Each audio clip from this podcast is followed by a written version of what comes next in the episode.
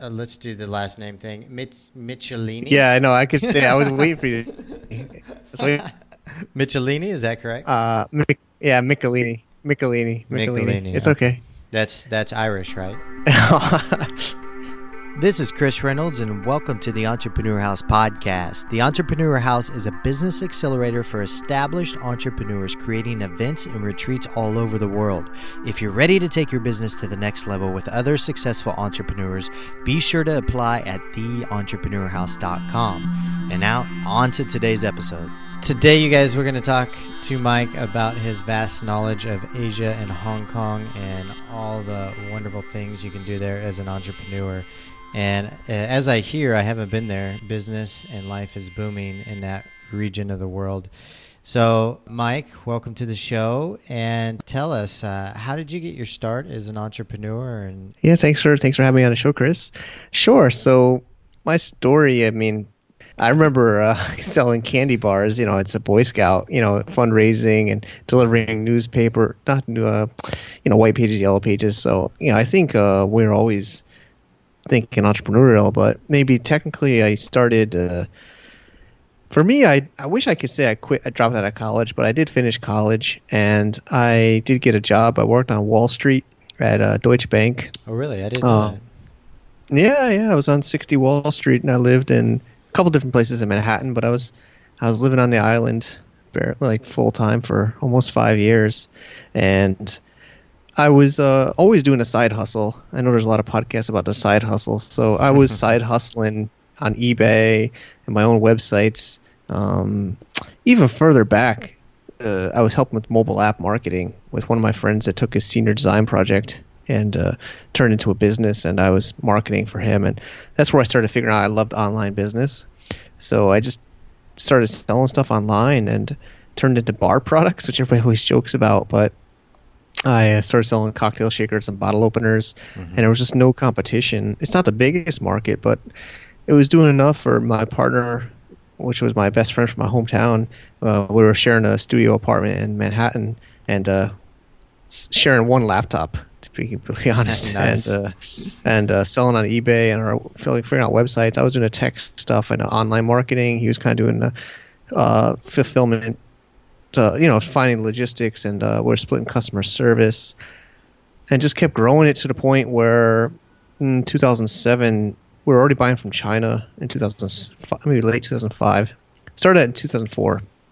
Started buying from China maybe late 05. Uh, and then enough to kind of, not maybe not live in Manhattan, but to live. So quit my job in uh, early 2007 and uh, actually didn't go to China right away, but went to San Diego. Um, the, the, the, the exciting part was my friend from my hometown in Connecticut was like, "Hey man, uh, I got an extra room in San Diego on Ocean Beach, two blocks from the beach. You know, don't worry about uh, contracts. Just pay me month, just give me a month notice, um, four hundred bucks. You know, um, and then at the same time, my lease was up in Man- Manhattan, and my bonus just hit Deutsche Bank on Wall Street. It was like, you know, it was a late bonus uh, in J- January, but I was like, all right, I'm gonna wait another year for bonus. You know, I gotta sign another year contract, but I got this door in San Diego, so I was just like, I'm gonna do it. I'm gonna become full time, and uh, making like thousand, fifteen hundred, fifteen hundred maybe take home. Uh, so I was paying 400 rent, and the rest, you know, travel and had some savings and stuff like that, and just it just uh, led me to basically went to a trade show and trade show in China Mhm. that same year in the in the fall. Didn't think I could possibly live here, and started just talking to other people that are like, you don't have to stay in America, or you don't have to stay where you are. And the Four Hour Work Week had just come out in 2007. Literally, one of my friends is like, "This guy's blog is awesome. I bought his book, but I think it's better for you." He didn't have time to read it, and he gave it to gave it to me in San Diego. And I was like, dude, I'm already kind of doing half of this stuff. Um, and I was like, yeah, well, like, so I just decided to stay. Well, I didn't stay in China, but I went back to the U.S. for Christmas. Told my parents I'm going to move to China, and they're like, this guy. They'd already kind of given up on me because I quit the, I quit this, you know, six figure job, and I was like 25 or so, and I, uh, Uh-huh. um, you know, I had already like was living in California, so they had already kind of loosened up. But went out to China and started doing sourcing for my own business and others, and just riding this insane roller coaster, mm-hmm. which uh, we could dive into. There's tons of different angles. I could share anything you you or your listeners are interested in. Now you're running globalfromasia.com and also um, your own personal blog, mikesblog.com. Did you? When did you start Global from Asia? Yeah, I mean, I you know I'm in the we're both in the Dynamite Circle, which is which has really been amazing. I, at least for me, I'm sure for, for you and others. Mm-hmm. But uh, I was at a Dynamite Circle BKK DCBKK 2013, and Dan uh, is up there telling everybody should start a podcast, and he had been telling me as well as others, I think, to he tells everybody to start a podcast, mm-hmm. and I didn't really want to do a China-based business one because uh, I kind of wanted to be a little bit more international. Mm-hmm. And then the next slide was like he's like somebody should start a podcast about Hong Kong. Uh, I think would be really well. I know there's tons of people asking me about it, and and I was in the in the audience, and I was just like, you know, there's that sexy skyline of Hong Kong, which everybody loves, mm-hmm. and I was like. Uh, and I remember talking to him after. I'm like, dude, I don't really live in Hong Kong. I go there a lot. I live in China, but I don't want to talk about just China business. I want to kind of have the Asia international and he's like, "You don't have to live in Hong Kong to do a podcast about Hong Kong." I'm like, "Oh, yeah." And then I was like, pick the domain, literally there. You can look it up on the Whois database, and uh, it was like October, you know, mid to late October 2013, and figured out how to make a podcast. And and, and te- uh, it's expanded. Yeah. And technically, you just live across the river from Hong Kong, right? Literally, uh, if, like I sent a picture, but yeah, I'm, I'm looking at a bridge uh, at Hong Kong as as we do this. So yeah, it's like living in Oakland and doing a. It's okay if you do a podcast on San Francisco if you lived in Oakland, right? yeah, exactly. I mean, there's a lot of hacks, but I've even when I was in New York City, I, I went to college in Jersey, and uh, and uh, you know they they get called the B and T. I don't know if you know that the Bridge and Tunnel. Um, so sometimes the Manhattan people, although I lived there for a few years, mm-hmm. but if you know you're coming in on weekends and you got to leave before the the last uh, you know sub train goes back to Jersey or something, you know, and uh, but uh, it's a lot of optimizing. There's there's a lot of pros and cons about which side yeah. of uh, Shenzhen or Hong Kong or China or Hong Kong to live in. Now, tell us about Global from Asia. What are you guys doing? I know you've got a lot going on, and how you're helping your sure. customers. Sure, sure. So um, yeah, right off the bat, when I launched it in 2013, uh, at the event, people were interested in, and the biggest rule I think you would you would also tell people is start collecting emails as soon as possible. So as soon as I registered a domain, I I started collecting emails with a landing page telling people the podcast is coming, and and uh, so I always try to listen to what people's problems are, or you know, or requests are, which I think a podcast or, or content marketing is great for. So I started with the ebook, uh, Hong Kong Supercharged, which was kind of like the definitive guide to opening and maintaining a business in Hong Kong. Uh, and we had the video series and did that, uh, all those different internet marketing tricks, but still seemed like people wanted the actual service, which I was an affiliate for other service providers, but they still wanted to kind of have that uh, personal touch and work with somebody that you know they had a relationship with like me. So started actually doing the service um, we can go into times but you know within a year and a half or so i started offering the service without really putting on the website but just offering it to people.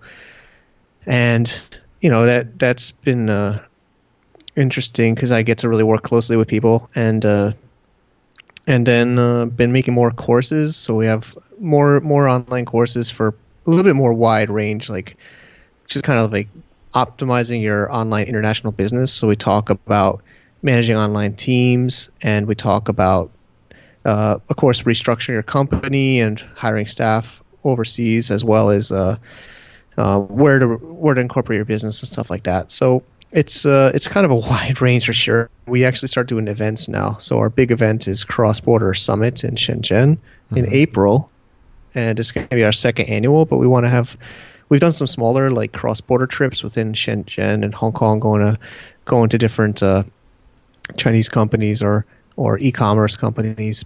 So we've mostly found a lot, and Amazon FBA is taking over the whole world. So there's tons of FBA sellers that want to set up in Hong Kong and source from China and you know uh, optimize their business structures. And so a lot of our a lot of our listeners and our uh, you know our clients are FBA businesses. And uh, I recently took a equity partner in the service side of it with a, a local Hong Kong CPA um, so while Global from Asia is still my my brand and my business I took the service side because it gets really hands on and I I think you and a lot of listeners still want to have that flexibility. So I decided to take a partner um, in the services. So we have two offices in Hong Kong and local staff, and I still complement it with my online team, but we have a local team, and it's becoming like a real local local office there for uh, all kinds of incorporating and banking help and uh, taxes and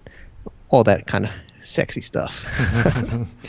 now, I, I know that it's kind of a hot topic for a lot of entrepreneurs to bank in Hong Kong or to set up their mm-hmm, business in mm-hmm, Hong. Kong. So, can we discuss mm-hmm. some of the advantages and, and even maybe disadvantages of doing that? Yeah, sure. I mean, I I don't tell everybody to do it, and actually, unfortunately, you know, uh, I've been, you know, I try to stay unbiased, but yeah, the banking has gotten really hard around the world with uh, a lot a lot of these uh, anti-money laundering and KYC or know your customer uh, things and the whole Panama leaks. So I'm not sure if your listeners are familiar, but I recently just released a newsletter about how globalization is under threat. It's an Economist article. Uh, I could send you the link. It's a long article, but it's kind of the idea that governments, obviously, there's the Donald Trump, there's Brexit, there's all these uh, governments around the world are kind of putting their walls up or kind of want to kick people out that they don't think are as valuable or or whatever. And uh, so that's helped that's hurt the the banking. And uh, so in in Hong Kong they're really getting much more strict now on having a physical presence in Hong Kong. Uh, so a lot of times now with the banking we have to really work hard to show a physical presence. And I know obviously a lot of your listeners and and uh, my my listeners and friends are are obviously not living there, so that's become a really big challenge. Uh, mm-hmm. But besides the banking, of course, the beautiful thing is multi-currency banking, English, you know, English language uh, jurisdiction because of the UK. So you're in Asia and you have English English document legal documents and, and all your tax documents are in English, and uh, low low to no tax, uh, depending on how you can qualify. So 15% normally or or zero if which is a little bit if you kind of show you're outside of Hong Kong and and this whole offshore thing. And uh, there's just a lot of you know plus it's a respectable place to to do business. You know to show your address there and and uh, this awesome skyline and you know not like saying BVI or offshore island corporation. So you still kind of look um, legitimate while you get those benefits of uh, of uh, lower costs of operating. Now, say you have an Amazon FBA business and you're from the States or Europe. What's the exact benefits? Where do I need to be financially, and why would I consider it an option to incorporate in Hong Kong? Well, first of all, Americans and Europeans are not the exact same case. Uh, Americans, okay. Americans uh, have it more more difficult lately. I mean, I, we're both Americans, um, but it's much more difficult with the banking. And uh, back home in America, they're making it much more difficult for banks around the world. So I'm sure our listeners would agree that it's getting more difficult for uh, Americans to get non-American bank accounts.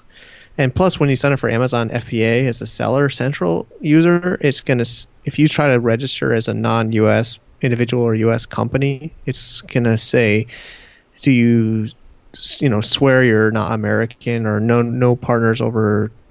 I might get the percent wrong. I think it might be ten percent. I'm, I'm, I might be wrong on a percent, but if there's any partner in this company that's an American, then you have to file as an American individual or as an American based company. So, you know, that's always a challenge. So what some Americans do is still have the American company with the maybe Hong Kong trading company. But of course, that gets complicated and a little bit more expensive because you have to have multiple businesses for taxes and filing and etc. But uh, usually, I say maybe as low as five hundred thousand US a year in sales. but more likely a million to make it safe because you will have to have you'll have to come out to Hong Kong for your banking at least once, and usually usually it's kind of re- recommending to come once a year or so just to kind of check with your a lot of the banking stuff has to be still done in person. You can do it remotely but it is a little bit tricky as well as maybe meet your cpa and your you know your accounting situation. But the, the benefits you know there's been great presentations. I know we always talk i always get asked a lot about taxes but the the idea of having a foreign entity is you can keep your profits um, and del- basically it's not avoiding the tax individually because of course you're a company and a person. So the company can basically especially if you're buying a lot of inventory like an fba seller instead of paying taxes on your profits that year you can take that profit and reinvest it into inventory to grow your business rather than paying taxes on it. So it's delayed taxes for you as an american even as an american um, but yeah usually i would say at least 500,000 in turnover a year, but more likely a million. You've been in China for 10 years now, is that correct? Maybe a little bit, a little bit less, more like nine, nine or nine or so. But yeah, getting close to 10. What are some almost the, a decade? What are some of the benefits of living in China or or Hong Kong? I guess if you're a sucker for punishment, I know a lot of friends that always try to convince me to to give to you know to try somewhere else. Um, sometimes I just uh, have you know I spent about a year between the Philippines and China in 2010. Mm-hmm. I was almost out of China. Um, I still had an office in China, but I was uh, building up an office in the Philippines for my e-commerce and sourcing. And uh, some of us here might not be doing so well, but at the same time, we don't want to kind of like go back or leave because it's kind of like letting them letting China win. Um, Okay. You know, I like the fight. I like the I like the hustle. I mean, I that was attracted me here in the first place was just the the sheer volume of people, and just the feeling of everybody here is trying to make money, and everybody here is trying to make a better life for themselves. You know, you can read some news about you know Chinese maybe especially in FBA. I know there's a lot of FBA sellers upset at Chinese sellers. Some some of them are a little bit uh, mm, I'm trying to think of the right word. It's you know a little bit uh, mm, could be shady or you know or, or a little bit uh, fight dirty, but uh, mm-hmm. you know Chinese are just doing whatever it takes um, to to build and business and to, to grow. You know, it's you look at Chinatowns and, and around the world, those are like the hardest working people, right? Like they're like up early and they're like cutting meat and like delivering food, and it's just unbelievable. So I just like the hustle, um, but of course there's huge opportunities. The the market of I was just in a meeting with a, a woman from Ecuador. I just learned that there's a in like a lot of different South American countries, there's like a free visa free. They don't even need a visa to come to China. Um, but it also is reciprocal. So Chinese don't need visas to go to Ecuador. I just learned that today.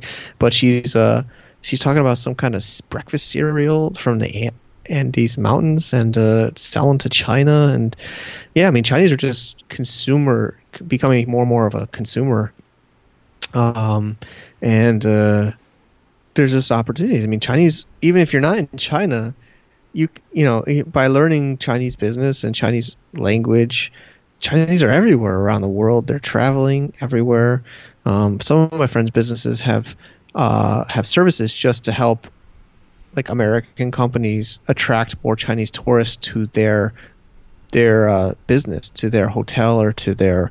So even if you're not in China, um, the time you spend here and what you learn, you can use around the world. I mean, I don't think Chinese people or Chinese businesses are uh, going down uh, in the foreseeable future. So um, it's a great I think it's a great uh, opportunity. To, even if you spend, you know, six months to a year here, I think it's a great a great opportunity. Everyone, even though some people might be a little bit have a little bit bad experiences, you know, there's tons of books and stuff about uh, foreign entrepreneurs in China having trouble, but honestly, I've learned so much here, and it's just uh, motivated me more than ever to uh, respect the game and uh, sometimes I can get a little bit ahead of these guys. Sometimes.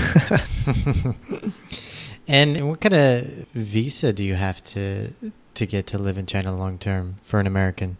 For me, there's a few different ways. I mean, I am married, so some people said I could just be a spouse now, but uh, I wasn't. I'm recent. Well, four years now, which time's flying. But uh, um, of course, there's this always get married to a local anywhere, but I, I still want to be on you know a legal entrepreneur and not a spouse. So I, of course, the short term was I came in on a business visa, mm-hmm. which is not you're not technically allowed to do earn a income in China legally. Of course, there's tons of entrepreneurs that come here and spend years and years and years on business visas, mm-hmm. but that's not really sustainable. So what I'm on is uh, I'm on a work permit with a residence visa.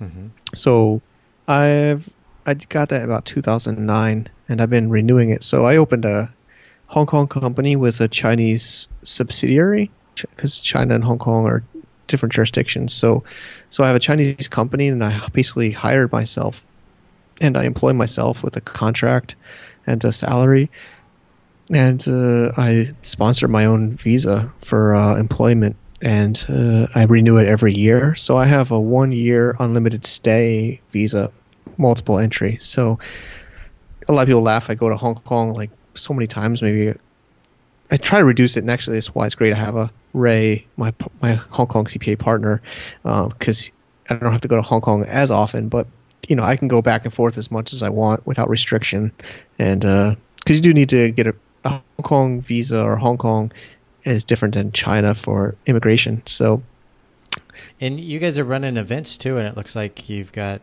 the cross border summit, and I'm going to butcher this word, Shanghai Free Trade. Oh Zone? yeah. Qianhai, yeah, Qianhai. Yeah, Q is like a ch kind of in Chinese. Yeah, so and, it's Qianhai. And then a Hong Kong trip planned for September. Um, tell us some about some of the, the events and, and trips you're doing. Sure. So, you know, originally the the whole goal from Asia was to be like uh, I was trying to follow Pat Flynn and be purely like you know ebook and uh, affiliate marketing. But in Asia, Asia is a little bit premature, I think, with you know tracking links and stuff like that. And uh, so you know, I we do these physical events which people really enjoy. So started uh, started playing with the idea about a year ago. Um, so the Cross Border Summit was the first time in April 2016, a one-day event, and we had speakers talking about going both ways, selling more about e-commerce, but you know, import export into China as well as out of China. And uh, and this year will be a two-day event, uh, April 21st and 22nd in Shenzhen, which is going to be amazing. And we're gonna have one day about importing into China, all about that, and the second day about all about exporting, so like FBA from China or Hong Kong, and and uh, Shopify sites, and uh, you know e-commerce, logistics, payments, uh, taxes, all that, all that fun stuff. Some great great speakers lined up, and then we have these smaller trips, which you you're with that crazy little Q or Qianhai. Mm-hmm. So these are business trips. They're like kind of like day trips where we take like a van of people from like one pickup place and pick them up at like 8 a.m. and then drop them off at like 10 or 11 p.m. It's, it's intense day, intense. mm-hmm. We're thinking about changing the model because we're all so exhausted. I mean, we're all happy, but you know, we we go visit some companies in the morning. Like some, we visited warehouse companies at the free trade zone, and then we visit some e-commerce uh, e-commerce companies in the morning. So you just kind of structure. We've been figuring out is like morning is touring companies, asking questions, seeing their operations, lunch together with the other with those companies we visited. Afternoon is like seminars, you know, different speakers, and you know, like the powerpoints, and then we go into evening mastermind. Obviously, not a full day like mastermind, but we try to match people up into groups of like four or five over dinner, and uh, we've been testing different models after evening. Some people just want to do networking. Sometimes we do a little bit of speakers stuff. But uh, yeah, I mean, in Hong Kong, we we did a podcast live at the in front of the group, and uh, a couple of them actually I was recording as they were talking, and uh, it's fun, but it is tiring. It's a lot of logistics because we're talking about like multiple pickups in the morning you know, mm-hmm. moving people to lunch, moving people to another place in the afternoon. So we've been trying to simplify it. but uh, it's it's a lot of fun. Um, and further down on that page is uh, a U.S. trip. We're playing with the idea of bringing Chinese executives over to America. There's a of course the the podcast and blog is all English, but there's there's still a lot of Chinese that speak English and want to know more Americans or Western or foreign business people for partnerships and distribution deals. So we're it's a pretty big pretty big uh, event to organize, mm-hmm. um, but we're thinking about uh, bringing people over from China to America, take them to they all want to go to like Silicon Valley. They all want to go see Amazon and eBay and you know PayPal and all these guys. So we're uh, we're uh, brainstorming that. It's penciled in there, but um, yeah, we're trying trying to find all these different ways. I mean, events are amazing. You know, they're they're powerful ways, right? I mean, the internet's great. I mean, this podcast is amazing, but it's still nothing beats physically seeing somebody right face to face. Maybe VR, AR will change that. I hope, but uh, it's still nothing like face to face. Mike, if somebody wanted to start a podcast on their the country that they're living in or the city that they're living in, a, a, a type of business podcast, what recommendation would you give them? Try to just think. The hard part is you, you kind of hit these. I'm not sure about you, but for me, sometimes I get a little drained in the in the middle. Like you get kind of hyped up when you start one and you get a few podcasts going and then I just love it when I feel really good when I have I do a weekly podcast. I know you're doing some pretty intense podcasts in here, but uh, I I I try to stick to weekly Tuesdays 10 a.m. But I definitely recommend picking a schedule mm-hmm. and trying your best to not break it. So there was times I was like rushing to get an interview like three days before, uh-huh. Um, so I'd recommend batching them as much as you can. At least try to get like a few weeks, you know, like say three interviews ahead, so that you take off that pressure. And uh, the best was go- we talked about events already. I mean, going to an event and being a podcaster. I remember I started Global from Asia. Uh, in October, and then there was a, a big in, Invest HK, uh, a government uh, event in Hong Kong, and uh, I was already reaching out to them, but they invited me to be a press at a uh, big government meeting, and I was in this like press conference room, like, and I was like this dude with like a, a stickered up laptop and like uh, you know a head a headset and like a, I didn't have as much gear before, but I was passing the microphone back and forth, but everybody else is still doing text. There was like pretty big magazines, at least lo- regionally, I'm the guy with the microphone. They were like impressed. I was mm. like, you use that, you know, even if you're just some guy in your base mom's basement. If you say you're like a, a podcaster, you know, there's still a lot of opportunity. There's still a lot of these old traditional media. Like I think before we were recording, I, I was uh, podcasting at Forbes China, and uh, it got a little bit of money, but uh, it was more about the prestige, you know, because they were so impressed hearing my podcast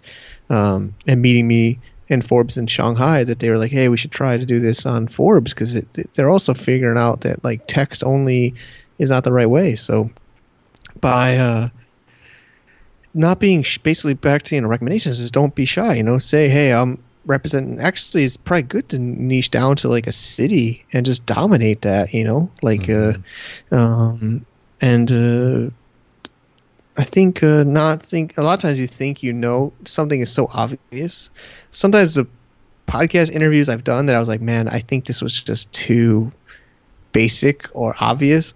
It's crazy, but those sometimes get the best feedback. It's I almost am embarrassed to, like bring those shows up to me. Mm-hmm. Um, and uh, but yeah, use it as leverage. You know, put put it on. It, it's always good resume stuff or you know LinkedIn LinkedIn feeder stuff. So um, represent man and just wear that badge and you know you're you're media now. You can you, you can. Uh, one of my friends started. A, uh, he was in Holland and he was in college and he started like a a bar promotion website and he used that to get into like guest lists you know, get you know special lists at bars with like long lines around the block. He could just walk in with his like or like handmade name card that said like a website name on it. You know, like you know like Dutch bars or whatever something dot com you know and just uh, he, he leveraged that you know and make it happen Mike, I think we're going to wrap things up there. Is there anything else you would like to share with the audience about business before we sign off? What I've been trying to say lately to people is I talk to a lot of people that contact contact me wanting to set up a business maybe in Hong Kong or or China or or wherever. Um, and we said earlier, they you know I said usually you need like five hundred thousand to a million in sales before you do this, and maybe in overseas or international. I think just focusing, even if you set it up in your like joking before, your mom's basement, you gotta start somewhere, and you just even if you use a personal bank account, you know, you, you're just you just you could be sole proprietor anyway, but a lot of times people get caught up in the tax optimization, you know, of globally optimizing their lemonade stand. You know, just sell lemonade. Don't don't worry about the tax. That stuff you can always figure out later. You know, I think uh, that's something at least in my world I, I hear too much people talking to me about and thinking about too much. So it's always best to just focus on your marketing and sales, and uh, you can always optimize your corporate structure as you grow. Great tips, Mike. I appreciate you coming on the show. Thank you for sharing your wisdom and your specialty. If the listeners want to reach out to you, where's the best place they can get a hold of you at? Sure. Like you mentioned earlier, globalfromasia.com um, and Mike's mikesblog.com. Excellent, my friend. Again, Mike, thanks for coming on the show. We'll sign off for there. Thanks, listeners, for tuning in, and goodbye, everybody. All right. Cheers. The Entrepreneur House is a business accelerator for established entrepreneurs. Imagine spending an extended period of time with other successful entrepreneurs working together and growing your business. Day to day, you interact with other driven and smart business people. Spending an extended period of time around them alters your business and your mentality around business.